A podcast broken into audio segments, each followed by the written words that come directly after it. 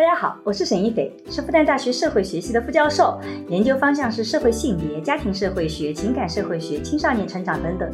啊，我真的做了二十年关于私人生活的研究。你好，我叫商建刚，我做了十六年的律师，七年的法官，现在是一名上海政法学院的副教授。我们也是结婚二十年的夫妻，我们将会一起主持这档由新事项光之来处出品的播客。在这档节目中，我和商老师将会以男女不同的视角解释这个时代的爱情问题，从社会学和法学的角度探讨与亲密关系、婚姻家庭、社会性别相关的热点事件。那也会参差一些我们轻松的夫妻的日常聊天。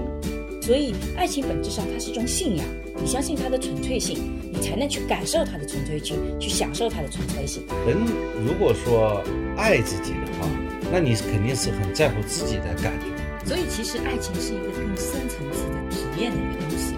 所以，你的体验就是，并不是因为你的物质条件好，你体验就一定好。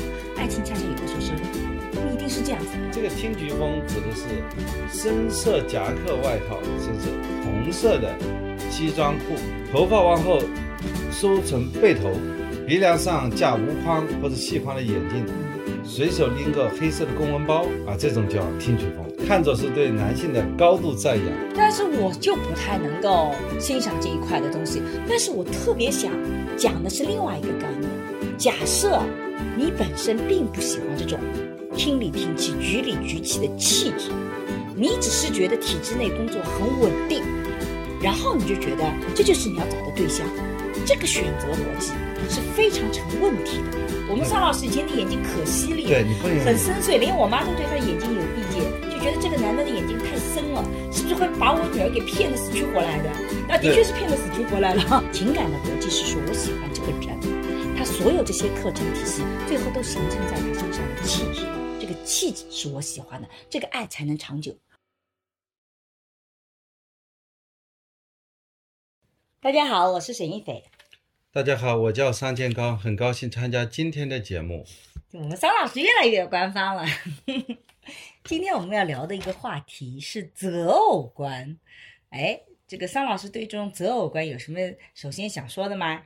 我觉得择偶吧，有句老话讲的对的，叫门当户对。比如说，就是你要找和你差不多那种，就生活的这种同一个阶层的那些人，可能会是比较合适的啊。如果说对方家庭是非富即贵。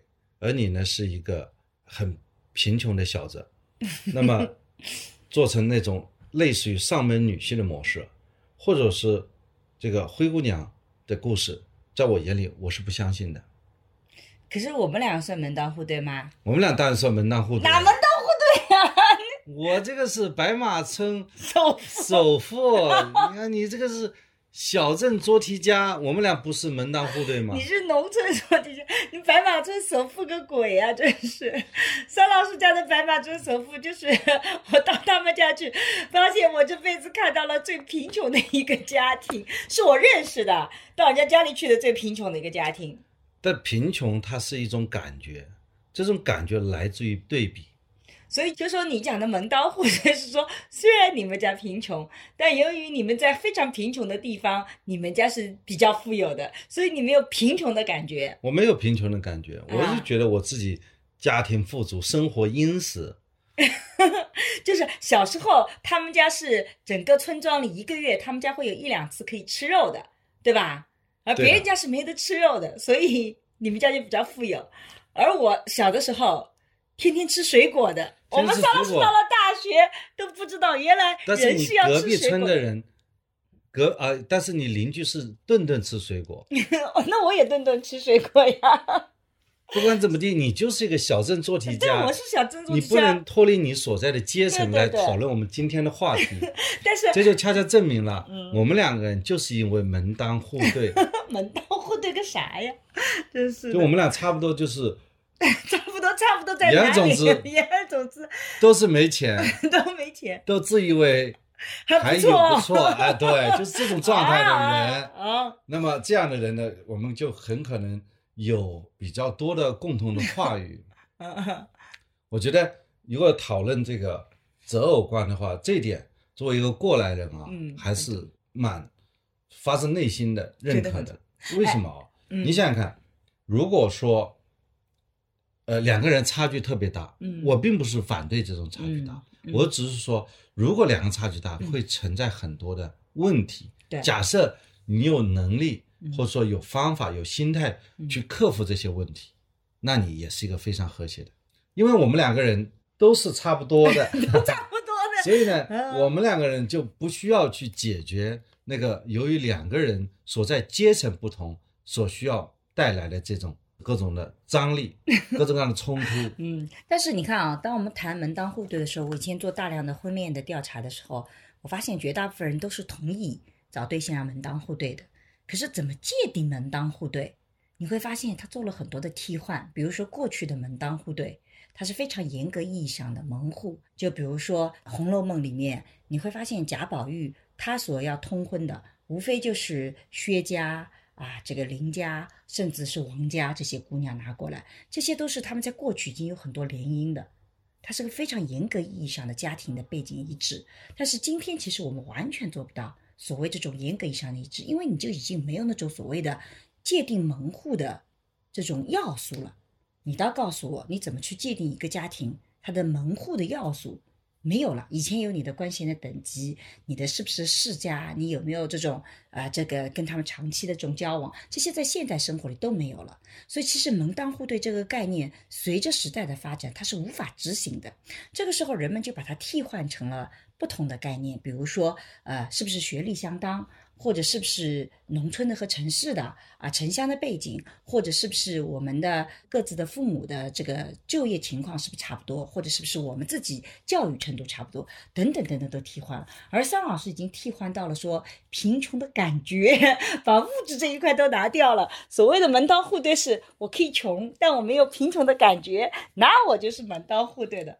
而我比较了解桑老师，桑老师所谓反对的说贫穷的他不能配有钱的，他其实不是站在自己是有钱一方的，因为我们三老是有心理创伤，他自己很穷的时候，跟一个比较有钱的女朋友谈恋爱的时候就很受伤。没有谈过恋爱啊，没有谈过恋爱，就刚刚在有意思的时候，没有意思，反正就是思考过这些问题吧，就像做题目一样的，做过这个，正好刷到这道题而已。啊，所以他反对的其实是自己作为一个很贫穷的人，其实不要去攀岩那种特别富贵的，是吧？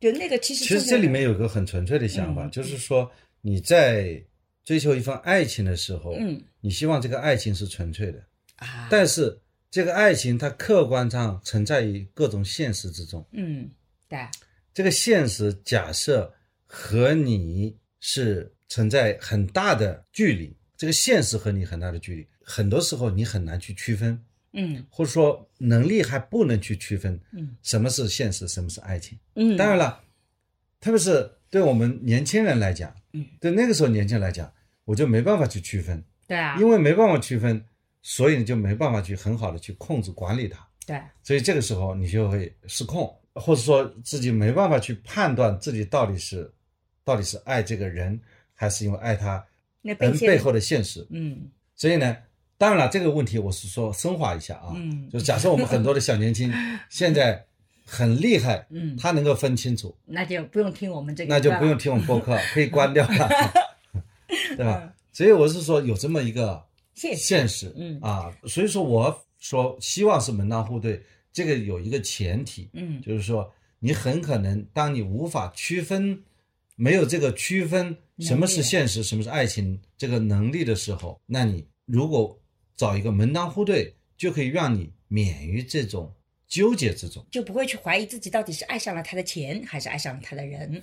因为这个为什么嗯会要讨论这个问题呢？嗯因为你其实这个假设你不能很好的去处理这个问题的话，你很难和对方正常的交往，就是这个问题反而在自己，对方反而对你很正常。对，我们桑老师永远是把自己带入到了那个比较贫穷的那个角色里，对方会觉得很正常，而你觉得很不正常。嗯。比方说，就我印印象当中有那么一个故事，一个小男孩，嗯。他跑到人家家里，嗯。然后呢，就是他妈妈是那个家里的钟点工嘛，嗯。然后他呢，就是他妈妈就给他搞点吃的，嗯。所以他他们他们家的厕所嗯。吃东西，嗯。最后被主人发现了。嗯。这个主人呢，为了让这个小孩子感觉好一点，然后全家人在厕所里吃了一顿晚餐。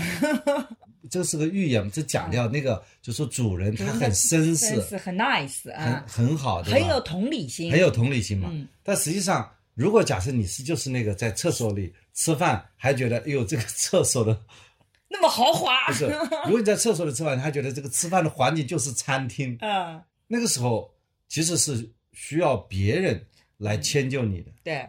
这就是所谓的弱者的武器。Scott 讲的弱者的武器可不是讲这个概念吧？有点类似，就是弱者会常常在有些场合里面更具有那种道德的正义性对的，啊。这个不是对那个弱者武器的进一步的 演好吧，绎嘛？好吧，好吧，啊，这个时候，嗯其实作为对方来讲会很累的。嗯就对方他还反而要迁就你，一个是有他本来问题出现在自己，但是啊反而要对方来迁就，啊，这就非常的拧巴了。所以你其实提出了一个，在我们讨论之前我没有想到，就是我们每次讲门当户对的时候，我们的落点都落在了，如果是条件更好的人，他要不要找一个比自己更差的人？因为大家会觉得条件好的人，他其实找个条件差的人，他就有很多的牺牲，他有很多的啊、不舒服的地方。但实际上你是说，其实在这个这个不对等的关系里，反倒是那个相对更加弱的那个人，他其实的情绪是更需要调节的，因为他更不知道自己到底是爱上的是他的钱还是他的人。但如果是我自己比较条件好，但就我就爱上了一个比较贫穷的人，那我就可以判断说我很爱他，那我绝对不是爱他身上的钱，我一定是爱他这个人，我反倒没有这个疑惑的。但反过来，他反倒是有这个疑惑的，而且他还可能产生各种的自卑，要需要情绪调节的，是这个意思吧？啊，是这个逻辑，啊就是说我们往往在话语权当中嗯都是归属于那种强势的一方，嗯对吧？所以我们播客要为这种相对弱势一方给他们来讲讲，对对对他们的其实是更加痛苦的。对，但我自己今天每次谈爱情啊，我也想跟听众朋友们交个底，就我自己对爱情是比较的理想化的。就如果你觉得你现在生活条件非常的不好，需要通过婚姻去改变自己的命运，或者是需要通过这个有人来支持你的发展，你才能发展的更好。你把这个生活的里面的爱情看成是跟饭票等同的，那可能我们的播客就会在你看来有点何不食肉糜那种不切实际或太过理想化。但我对爱情一直以来有一个非常理想化的，我觉得爱情就是比较纯粹的，是要对爱情有一定的信仰的。它就是一个两个人灵魂的相碰撞。它在现实条件里面，有的时候我们很幸运，两个灵魂碰撞的时候背景很相似；但有的时候我们两个灵魂碰撞的时候，常常是因为两个人背景非常差异大，他才会相爱的。就像我跟桑老师，其实我们俩背景是属于差异比较大的。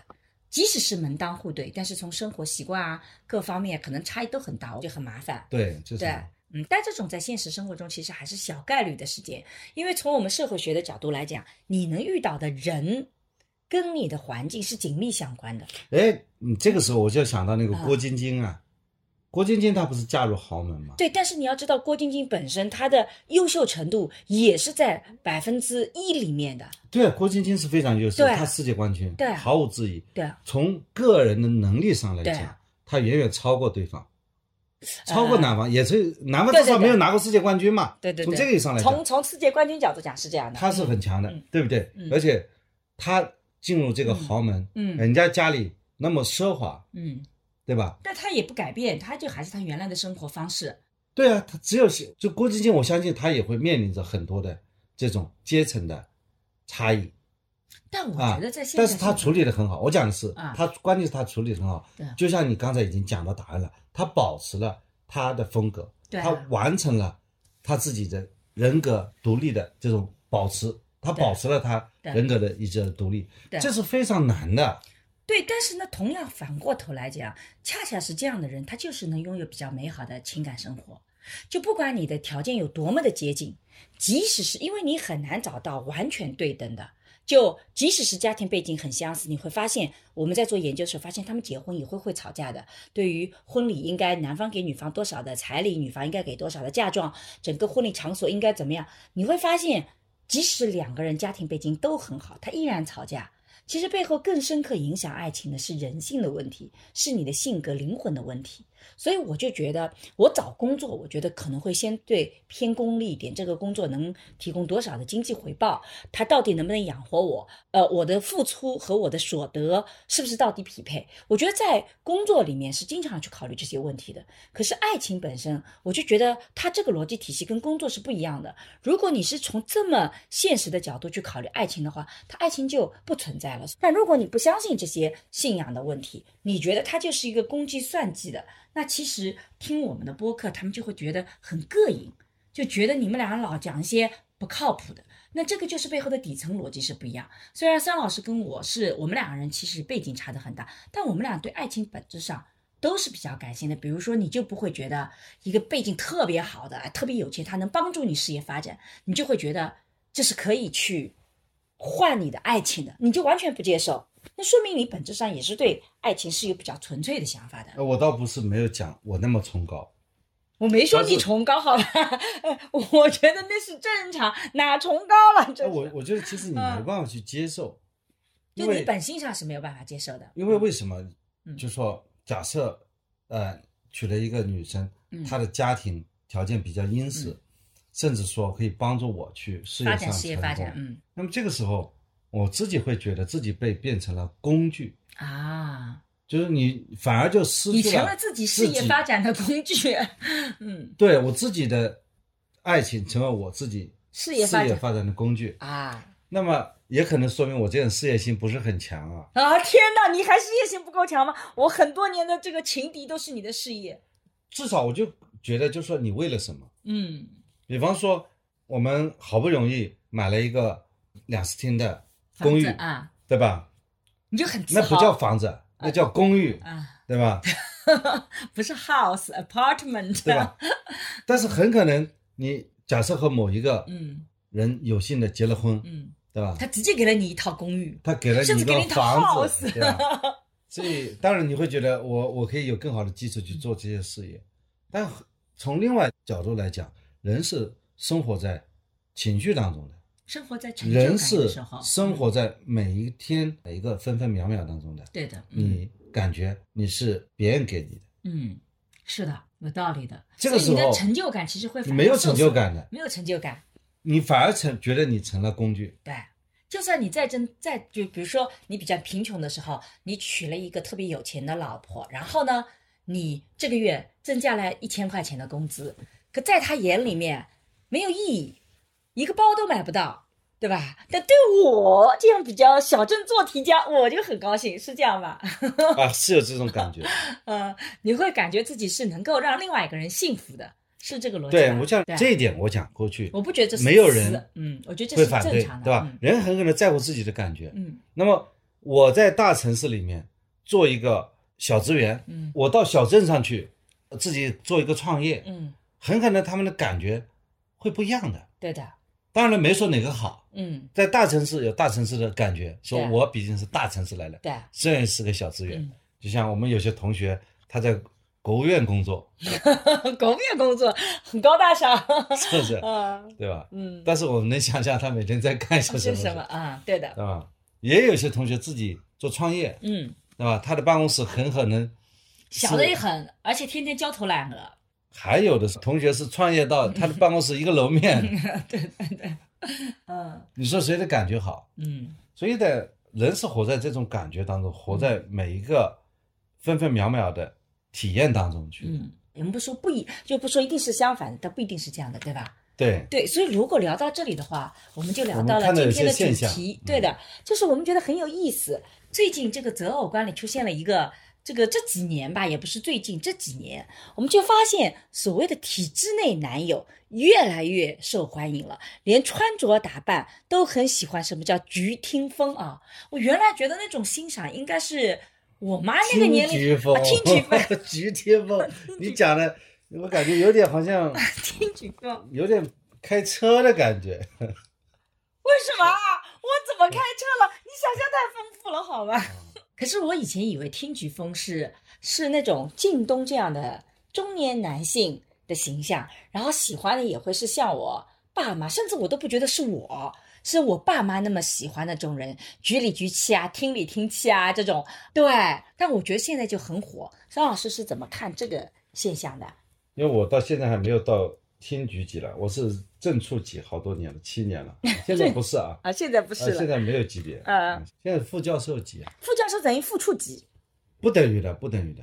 啊，不等于。我这个正处还没有换，是才换个副教授，这不能等于好，不能等于。啊，这没完全两个体系。嗯因为我从这个体系到那个体系经历过，那个体系同志说咱不等于的。好啊，你换话话语权，所以你怎么看待找对象的时候？现在我们喜欢这个类型的呢？我觉得有一定道理的。嗯，为什么？为什么啊？首先呢，现在考公啊，嗯的确很卷，就真正考进去的人嗯还是非常不错的。首先就从这些小孩来讲，嗯对吧？可能身高、长相、这个家庭条件，还有他的各项能力、组织领导能力、协调能力，都是不错的。身高和长相是不一定的。有些单位他有身高要求的，没有一米七零不能报考的。我怎么觉得很多考公的身高都不怎么达标呢？没有达到，我觉得一米七五有些单位恋人的标我。讲的是有些单位好啊，有些单位他是对身高有要求的啊，有些单位，嗯啊，并不是所有的的公务员单位有要求的。啊，所以第一个说明他自己本身能力还不错，本对吧？能力还不错能够现在考进公务员这个体系。那是相当的难，但是我们毕业的时候考公可不是我们的那更加难。，没有，我觉得我们考公的时候，我们没什么三考公的机个条件会的，我我就考过呀，啊没考取啊。啊，比如说哪三个条件啊？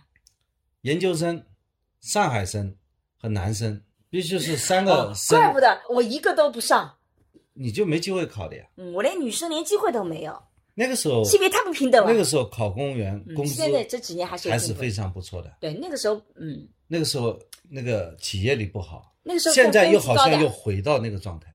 其实我发现了吗？我们在九我觉得九年的时候，那个时候考公是很火很火的，因为那个时候的这个一般的企业的工资远低于政府官员，但是到零零零几年的时候，其实那一批就不会选择说一定要去做公务员，因为那个时候外资企业啊，就我研究生毕业的时候，我觉得已经出现了零二年的时候，已经出现了大家可能觉得到这种外资单位啊或者一般的企业啊，收入是要高的，外资单位少，外资单位当然好了。外资单位是最好的，那个时候工资最高。你说工资吧，啊我到律师事务所嗯一个月拿八百，嗯我一个同学到外资所一个月也拿八百嗯，美金，对，他是拿美金的，对，嗯。知道吧他一个月拿八百美金。那么公务员那个时候工资不知道，但是我听说那个我们当时一个庭长嗯一个月拿五千，对，那也就很不错了。拿五千是什么概念？嗯，就是法院对面那个楼盘嗯一个平米就五千，就是他工作也就是12说他一个月的工资可以买一平米的房子。嗯，现在公务员工资也涨了，对但实际上买不到一平米的房子。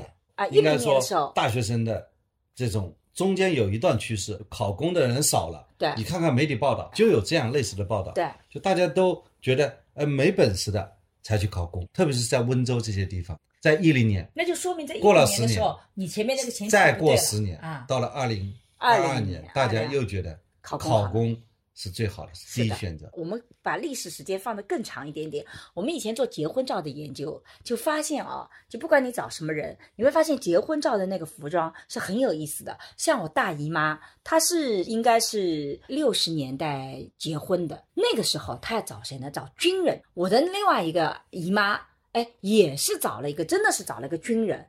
所以那个时候就军装就很火，军人是最火的。那现在好像就是你结婚照里不会去穿套军装，如果你自己不是军人的话，那个时候他们结婚照都借也要借套军装来穿穿。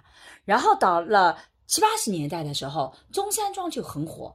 我的姨父，你看中山装就是一个有点小干部的样子，对吧？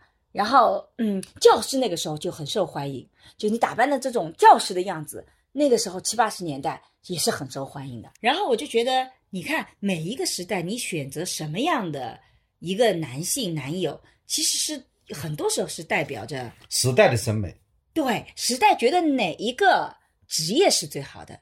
但是有一个悖论，就是现在好不等于后面好哎，我跟你说，啊哪些人会去考公啊？啊。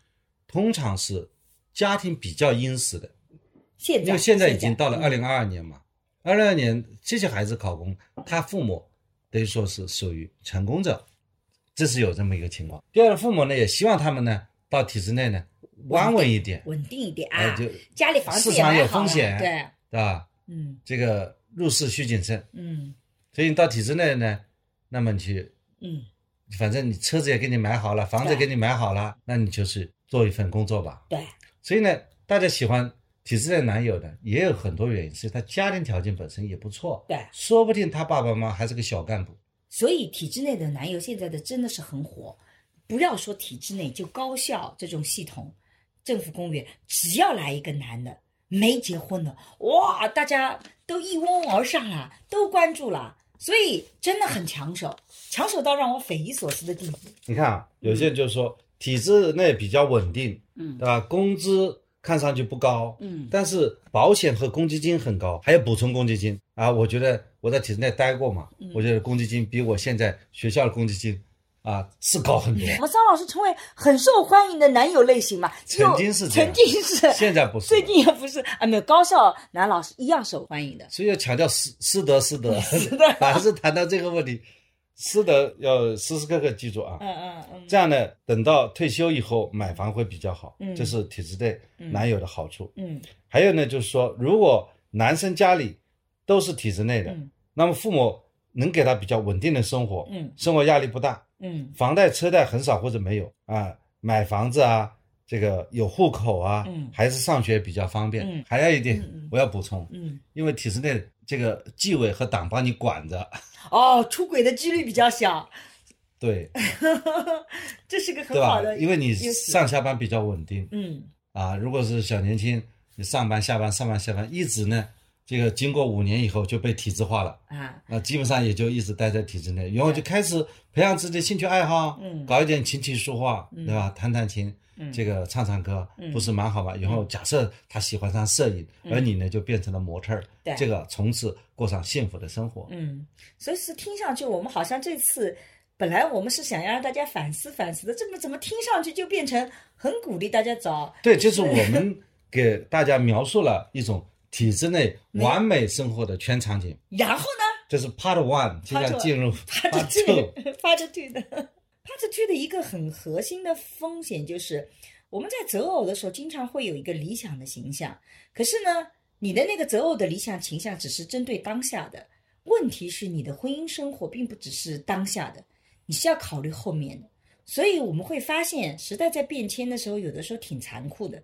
比如说，曾经的军人啊，现在也是军人，依然是很抢手啊、但是在有一段时间里，他就就至少在今天，你不会觉得这是最抢手的行业了。然后曾经有一个阶段，小学老师啊，这种初中老师啊，大家都觉得很好，尤其男性。可是也有一个时间段，就在在这个后面的一段日子里面，人们就觉得在学校里工作，尤其男性原始积累太弱了啊，买不起房也会被嫌弃。也就是说，有的时候你以为当下最好的决策，可是跟你长远的利益来看，其实是有问题的，就它并不能够保障你的幸福。其实也肯定会让一个人在很长时间啊或者一辈子，你可以买一套房子，对，他这些应该是可以的，可以的，但是对，也就买一套了。但是也有可能买不到，或者对买不到。对，那么我们体制内的很多人非常优秀，嗯工作了很多年，啊，他现在还在租房子，嗯因为如果没有家庭的那个第一桶金，他是肯定是在上海是买不起买不起房子的。就嗯如果他是体制内的男友，但他自己家庭的经济情况很一般，其实几乎就不可能买房了。对，除非他做违法的事情，你是不是给纪委提供了一个新的思路？因为公务员是有这个叫巨额财产来源不明罪的，嗯你很多钱嗯，来自于哪里？来自于哪里，他这个也是一个罪啊。所以我讲的这个东西不是危言耸听啊，嗯，也就是说，其实你每年还是要财产申报的。嗯，是的，所以也就是说，看你是怎么去理解这个概念的。但我自己是觉得啊，我为什么觉得这个很多择偶的时候讲体制内男友，他其实是个伪命题。有的时候，第一个呢，就是说，就算是有一个很完美的体制内的男友出现，你就能保证自己爱上他吗？爱的逻辑到底是什么？爱是不是会说，因为你是体制内的，所以我就爱你？啊，不还是说我爱你了以后，你正好是体呃，制内的？对，碰巧而已。我觉得如果我爱你，你正好是体制内的，那那我当然觉得很高兴。那如果是这样的话，就没有任何指导意义，因为它就是个碰巧。这所以我们要讨论这种现象。比方说，有些人说他自己在体制内，嗯他不是很喜欢体制内的男生，嗯理由是什么呢？嗯，就是说体制内的男生喜欢耍小聪明或者摆烂但这也是性格也不开朗印象。啊、少部分的确是很优秀的，嗯，但是也都是一些心机男和城府男，这有点刻板印象了吧？但我想呃说，，这也有一定道理。哦，真的吗？就说体制内，特别是你到体制内以后，你要培养就非常的不要多说话，对就是你要很沉稳，对，越沉稳的人，领导越喜欢，越容易获得晋升。因为到体制内的年轻人，嗯。或者说大家到体制内的人，嗯。或者升迁嗯，也是一种正能量啊，对。对吧？对，我们总归不是希望到了体制内就开始不听话对，不守规矩，还保留个性，特别是行政，嗯。他服从，嗯。这是很重要的。对，啊，然后如果还还还能非常流畅的给领导拎拎包，嗯，那很可能就是晋升的机会就更多一些。而且真的要发展的好，在体制内也是很忙碌的，并没有大家想象的那么朝九晚五，能够那么的顾家对，对这个是深有体会，啊。不是深有体会，深有感触啊。嗯有些人他是这样，越大的领导嗯，他越工作狂，很多体制内的领导他就是特别喜欢工作，对，明天都要退休了，今天晚上还要开会布置工作，这么夸张？真的有这样的人，我就嗯看到过这样的领导，嗯他特别喜欢有有创意、有想法，嗯一天一个点子，一天一个点子，要搞这个工程，搞那个工程，嗯特别擅长作为。嗯然后下一个领导来了以后，再换一波，换个想法。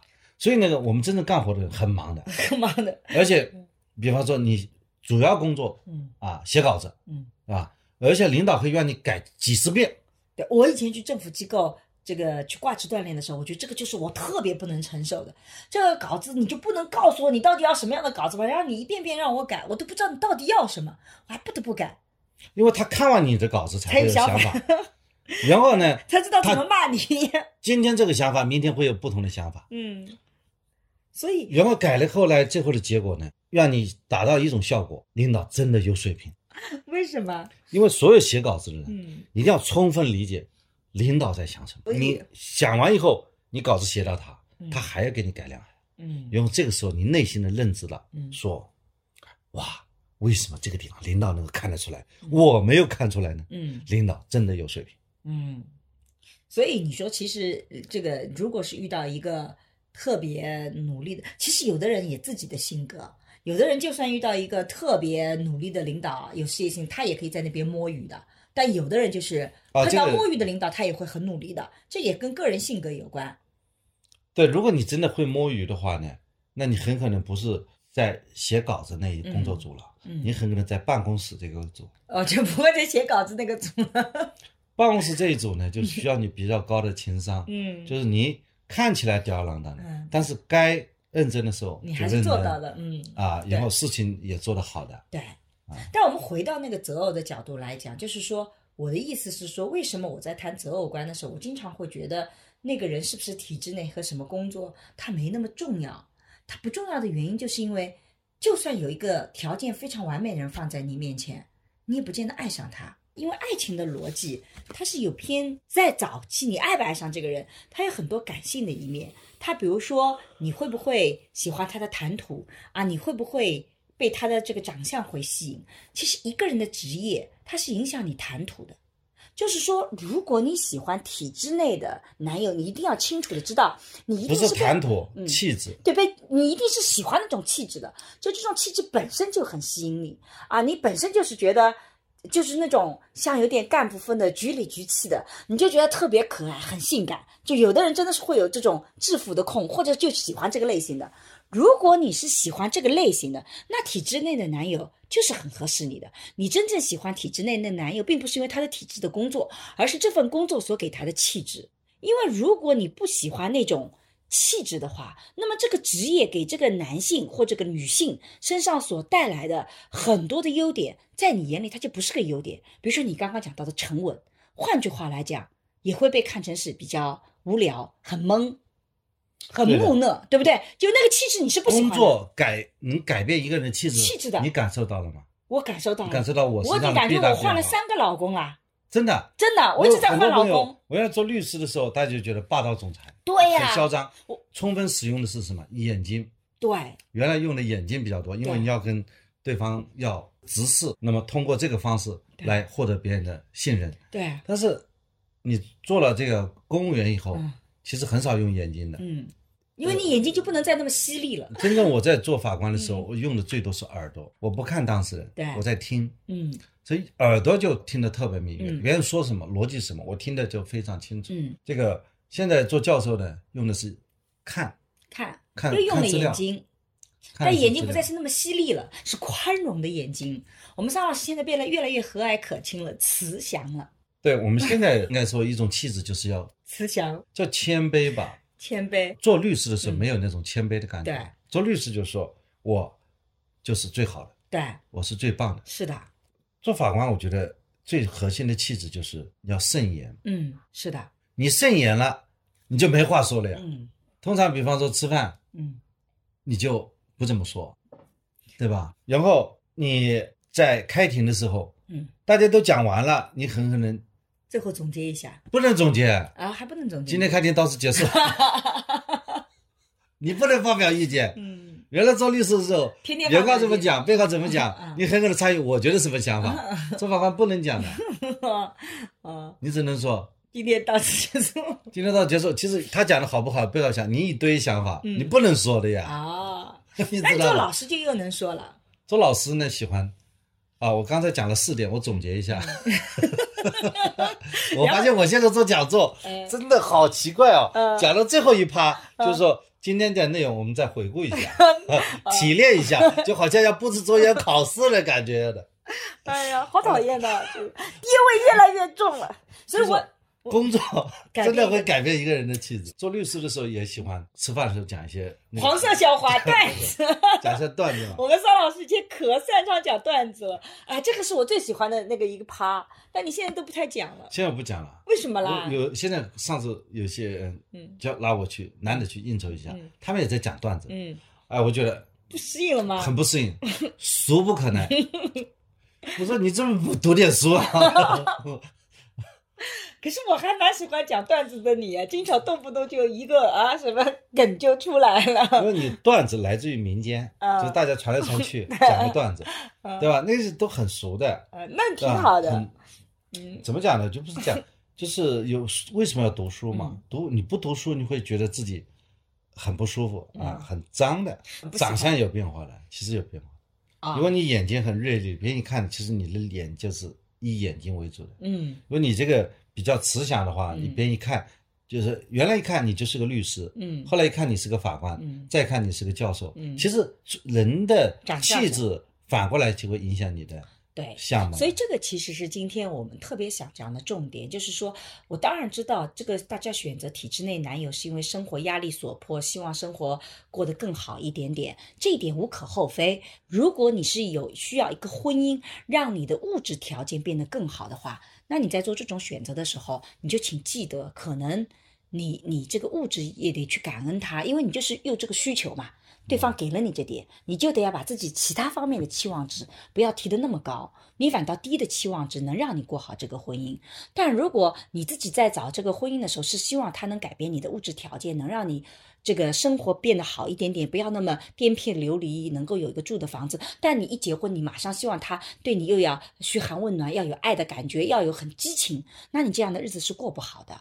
那但是呢，我自己想讲的是另外一种情况，就是你自己的经济条件其实可以的，你也并不需要一个通过一个婚姻来改变你的物质的这种提升啊，你已经活得很艰难了，你一个人也能活得很好。那么这个时候，请记得，你去追求体制内的男友，一定是你喜欢那个气质。而不是喜欢他所谓工作的稳定或者这个类型，因为如果你本身不喜欢体制内男友那种听里听气啊、局里局气的风格，就像我，我就不是。我觉得我能跟这些人都成为朋友，他们身上很稳重，我很喜欢。但你要让我成为爱人，我就觉得太无聊了。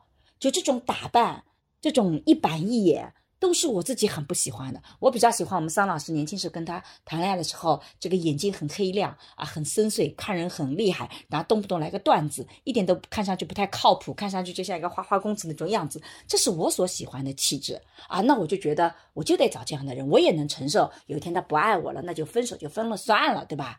桑老师是。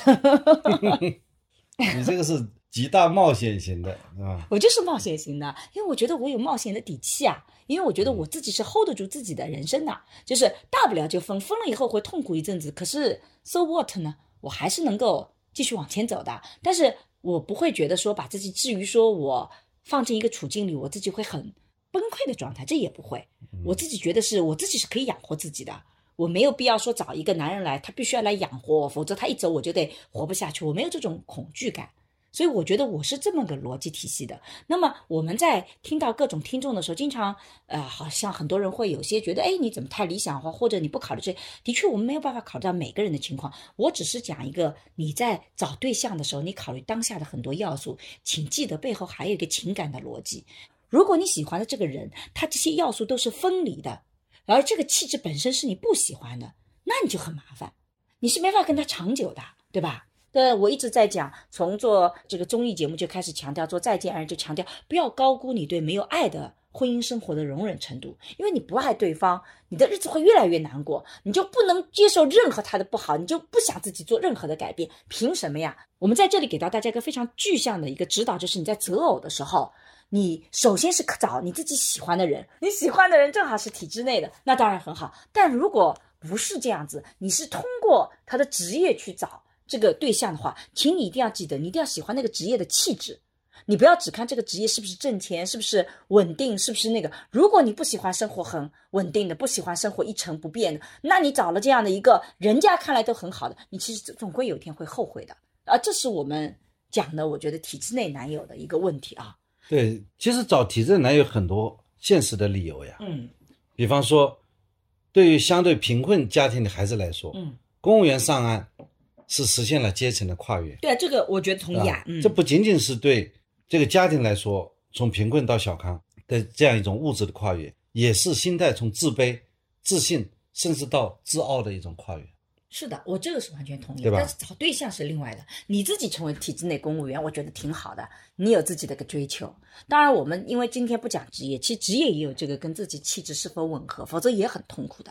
比方说，现在的婚姻市场，嗯，老一辈现在对孩子的普遍思想是不求大富大贵，但求稳定。只求人生不大起大落。对，这种思想下，相亲市场对公务员是非常友好的。所以这个也取决于你自己对生活的理想。如果你觉得生活就是稳定的过一辈子，一作为父母来讲，总会希望孩子我们我们自己现在有孩子，我们也希望他稳定，对不对？我们也希望他不要经历那种波澜起伏的这种，因为波澜起伏就意味着很多痛苦嘛，对吧？我们也希望他有更好的条件，这是做父母来讲非常正常的。但是作为你来讲，你需要考量自己，我喜欢的人生是什么样的，我自己。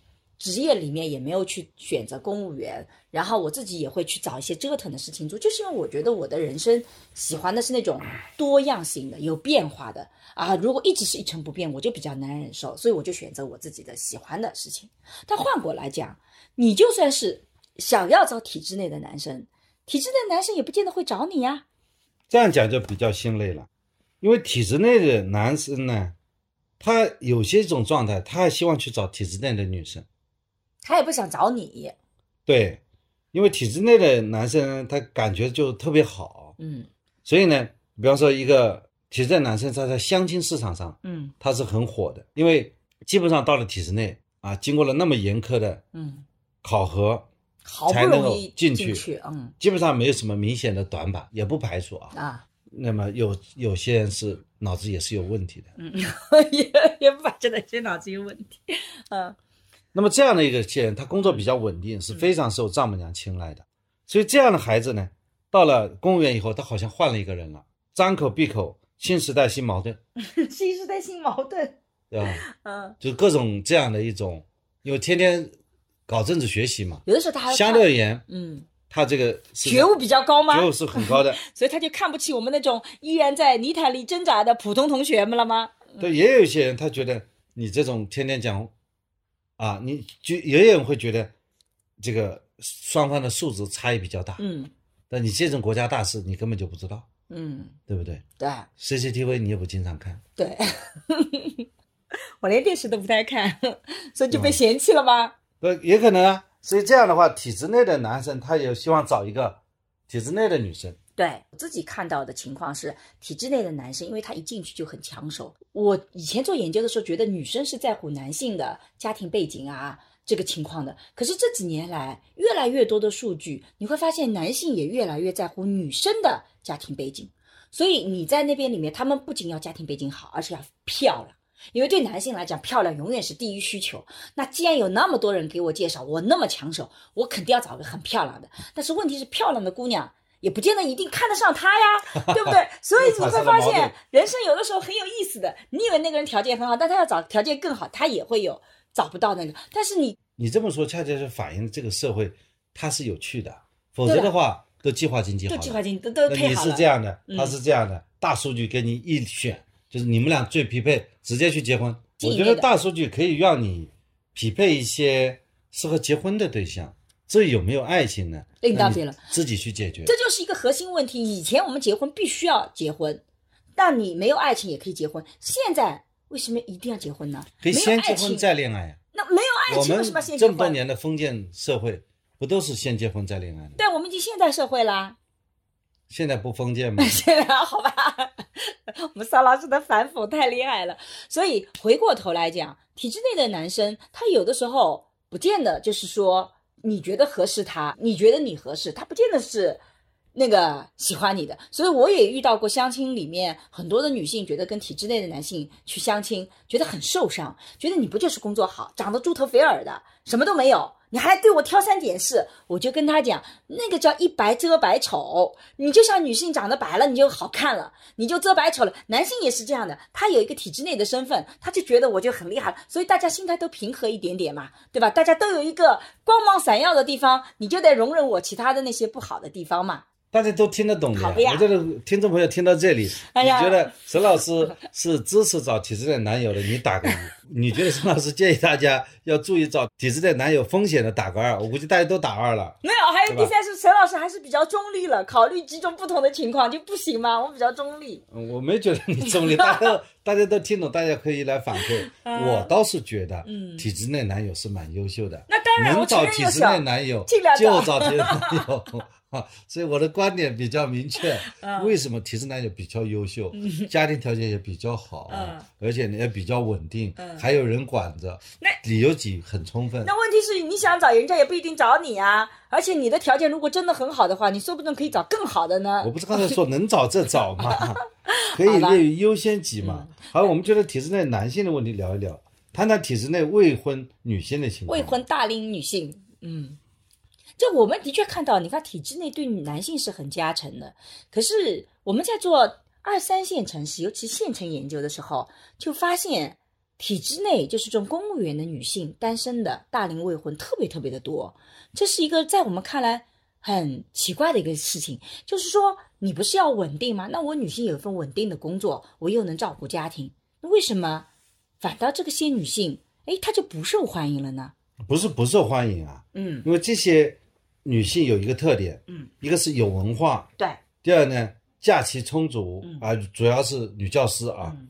以及呢有足够的优势进行下一代的启蒙教育，嗯。这些都是中小学女教师的普遍特点。结合这几点来看，她们应该在婚姻市场上有比较多的资源，嗯。应该可以根据自己的条件选择体制内的优秀男生，但是结果恰恰相反，所以这一这是调查下来的情况。对一方面可能就是我们刚刚讲到的体制内男生，因为有一白遮百丑的这个呃光辉的优点，所以他就要求很高，他就不仅是要求你工作稳定、家境好，而且你还要非常漂亮。可能这种，而且还希望你非常温柔，能够贤惠啊！我在外面已经是啊，这个在照顾领导情绪了，回到家里还有一个领导要让我照顾情绪，这可能我就受不了了。这是不是也有这种可能性啊？我其实没有系统的做过，嗯，关于体制内这种大家的这个怎么看法？但我们很多年前我。但是我们这几年因为做大量访谈的时候，会遇到类似这样的，我就曾经遇到过这样一个呃县城的一个呃女性。我们做那个个案的时候，她其实就是觉得她自己在已经丰衣足食的时候，她特别想找一个灵魂上更能匹配的、更能对话的人。可是呢，他在县城里面经常会觉得生活比较乏味，找不到那么有趣的灵魂。因为有的时候，你当你生活在二三线城市的时候，虽然我自己一直觉得二三线城市的优点就是稳定，但相比较而言，的的确确从文化生活来看，没有那么多的演唱会，没有那么多的展览，没有那么多的这个好的这种有文化活动，的确会使得生活相对来讲没那么多丰富多彩。那之所以我们选择县城，我们就选择了一个稳定的生活。那你如果选择丰富多彩、有很多文艺气质的，可能就往大城市聚集了。而这些女性，她其实有。比较好的文化素养，他们是有追求的。那你让他回到柴米油盐处，没有文化生活，去重新扮演一个所谓妻子的角色，他们其实非常的不适应。可是，在县城里面的大量的男性找对象的时候，其实找的是一个比较爱情旧脚本的那个逻辑体系。是希望一个贤妻良母的，可是他们的脚本，而这个县城里的那些有文化的女性，她的脚本是非常新脚本的。这个时候，两个脚本就出现了巨大的一个张力，男性和女性之间的需求，从角色期待跟角色的实践都出现了错位，所以这个时候就发现他们就会比较艰难。他们心气比较高吧，就是说本身是自己是公务员啊啊，接触的层次也比较高，嗯那么那个一般的。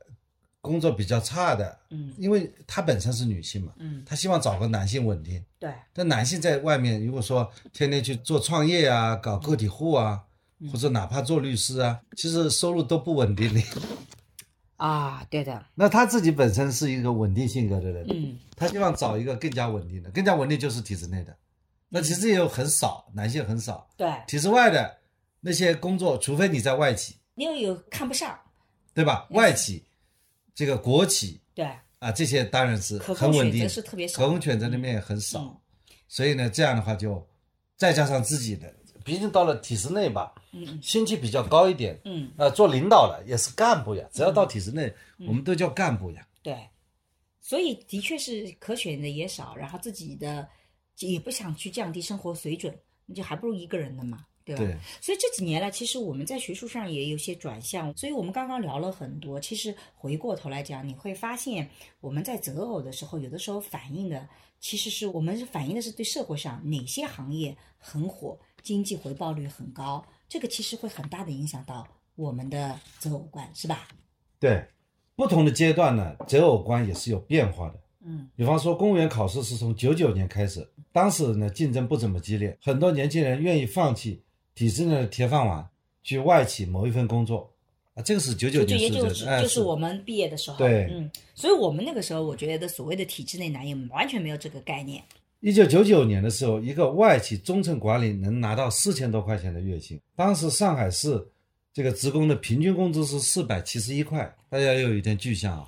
九三年的时候，九三年外企单位好，当时最火的还是外企，外企。嗯十几年前，房地产行业很吃香，嗯这个有个学长投了万科的简历，要经过八轮面试，嗯第六轮被筛下来了。这个当时的土木工程和建筑专业的录取分数是最高的。很高的。我弟弟那个时候就考了同济的土木工程，非常高的分数，这个分数同样也是能进复旦的分数。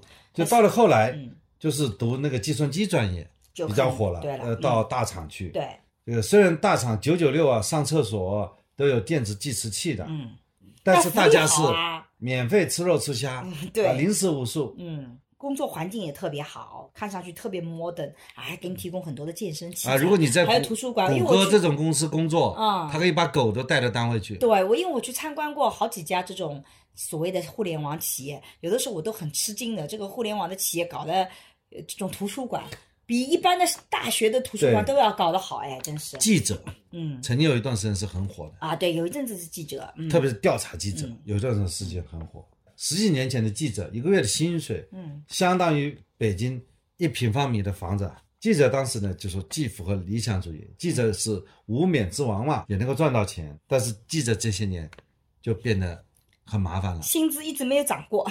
对 哎，我这越来越艰难。前两天我认识了一个记者，他说他决定从北京要回无锡去工作了。那未来呢？我自己是觉得现在很多人对未来的经济形势可能没有那么的乐观，是不是求稳？我觉得是会成为一个比较主流的趋势啊。对现在的就业紧张，特别是嗯今年呢，我现在嗯给很多人打电话啊，要求他们给我们的学生呢发招聘启事，对。但是很奇怪的事情，嗯，学生也不去，为什么？他想考公，对，而且今年考公的面试晚了，所以学校呢说你要么先找一家单位，找一家单位呢就再去考公也不迟嘛。嗯。学生说不行，我要专心的考公。不是，一旦找了一家单位就不算应届生了，啊，就变成有工作经验了。啊，所以我就是签，我今年是一定不是交那个三联单的，啊。所以今年导致那个上海高校的签约率低，啊。也是其中一个主要的原因。啊，考公的时间又往好延了，因为疫情嘛，嗯。面试推迟了，所以呢，这个情况就是所以老师有的时候帮你在这种情况下他其实也不去。呃，国家统计局显示，啊，在这种情况下啊，我觉得就是可能这几年啊，工作难找，大量的企业，所以到一个稳定的雇主也是个客观的原因啊。嗯所以这段时间大家去看这段时间提升的男友呢，嗯，和我们前段讲的提升男友还有略有变化。回过头来，我自己是觉得我是特别能理解大家去在一个比较不稳定的社会，我们想要找一个非常求稳的职业选择，我们也希望我们的配偶是非常稳定的。从个人选择来讲，我觉得这个是完全可以被理解的。但是我要提醒的是，婚家庭的生活、安婚姻的生活，它有的时候走很长的日子，而不是只是应对当下的问题。所以你在找这个所谓的男朋友、女朋友的时候，有的时候请记得你的感受和爱不爱是放在第一位的。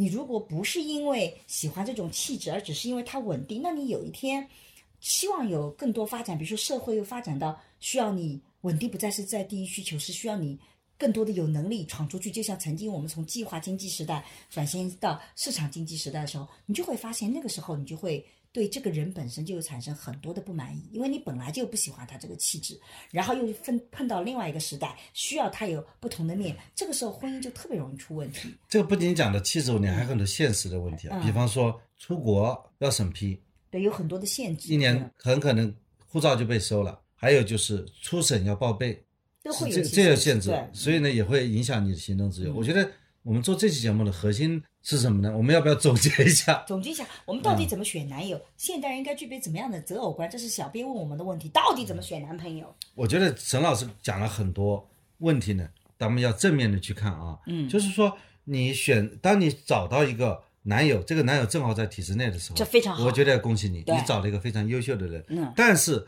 你要考虑到时间会变迁的，你要不是和他生活几年，年你要可能和他生活一辈子。他的那些身上的气质也好，他的那种行为，包括他的未来的行动不自由，嗯。一到他做了这个初级干部，他的财产申报等等这些问题，嗯。你要考虑好，这不是他本人能决定的，对，这是他这个职业会给他带来的，就灵活度会比较弱，相对而言呢，就是很可能就这种也比较沉闷呐、嗯。这样一种状态。嗯。如果你觉得这是你能够预见到的，或者通过我们刚才的这么一个多小时的聊天，嗯。你觉得这样挺好，嗯，那我觉得我们这个节目做的就有意义了。对。那我自己也给大家总结一下，就是我们经常谈择偶观，但实际上择偶观是个特别抽象的，就你到底是找一个谈恋爱的人，还是找一个结婚的人，经常有人区分开来。但是你自己呃一定要理清楚。我在这个社会学的爱情思维课里反复讲，今天的年轻人最大的困境就是你的新旧脚本混杂。如果你觉得找一个恋人的要求跟找一个婚姻的人的要求是不一样的，那请记得你可能在爱情旧脚本，你将来就不要抱怨婚姻里没有激情啊、爱情啊不足，因为你已经放弃掉了爱情。而在新脚本里，婚姻它是什么？它是爱情最后的产物。就我跟这个人非常的相爱，然后我想跟他更长久的在一起，我们需要一个正式的承诺机制。所以你找恋人的要求跟找这个丈夫或者太太的要求其实是一致的。都前提是爱。那我自己所有讲的这个新脚本都是讲在这后面的，所以你首先要理清你的新旧脚本。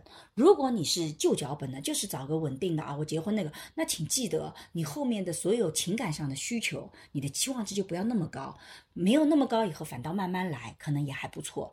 但如果你是新脚本，你觉得感情生活对你是很重要的，那就请记得，你首先把自己的喜不喜欢放在第一位。那有的时候可能职业没那么好，这些都是可以去克服的。甚至人更多的是需要是说我自己能养活自己，我并不需要对方通过他的工作一定能够帮到我。那我自己能让自己活下去的时候，我的选择面就广了。我自己条件不错，那我就可以更忠于自我，找到我自己喜欢的。所以我没有从来没有说一二三四你怎么找，但很重要就是理清你的爱情脚本，设定你的底线，哪些我坚决不行啊？这个有暴力倾向的人，我坚决是不喜欢的啊。其实我发现体制内也有大量的未婚男青年，嗯，大龄的，而且是大龄的，嗯，那么按照这个说法，那么他们在婚姻市场上也不见得是那么抢手的，对，说明我们的女性婚姻观它是非常多元的。对，而且也女性也有我们的女性也有自己的鉴别能力。，嗯，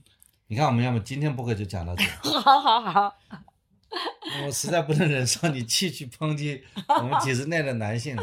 我没有抨击啊，这个我不中间还换了一个体制内老公吗？真是的，嗯我又没跟你离了，真是的，我怎么就抨击了呢？好的，你看。好，，嗯，那今天我们就聊到这里，呃，也再跟大家讲一下，这个我们其实现在在全平台上，除了沈一斐、桑建刚的情感的账号以外，我们还有沈一斐和桑建刚的家庭教育的账号，如果你有感兴趣，也欢迎你关注一下。嗯，B 站上现在关注人还不多，如果你去关注的话，很可能可以排到前两万位，已经两万了。已经两万了啊。啊啊！啊，前五万。我重新讲过，啊，欢迎大家关注沈一斐和桑建刚的账号在全账号平台，，嗯对啊？那然后我们在全平台宣发的那些内容呢，其实有一点教育性质的，对，如果你对更加教育性质的。对，我们可以以此呢做一个课后答疑。嗯，如果你对这个有什么问题，也非常欢迎在评论里告诉我们，我们以后可以有机会的时候好好的给大家来回答。最近我做的沈一斐性教育课已经上线，我想通过这门课和你一起坦诚地聊聊成年人的爱与性，所有我们过去回避的性教育，我们一次性讲清楚。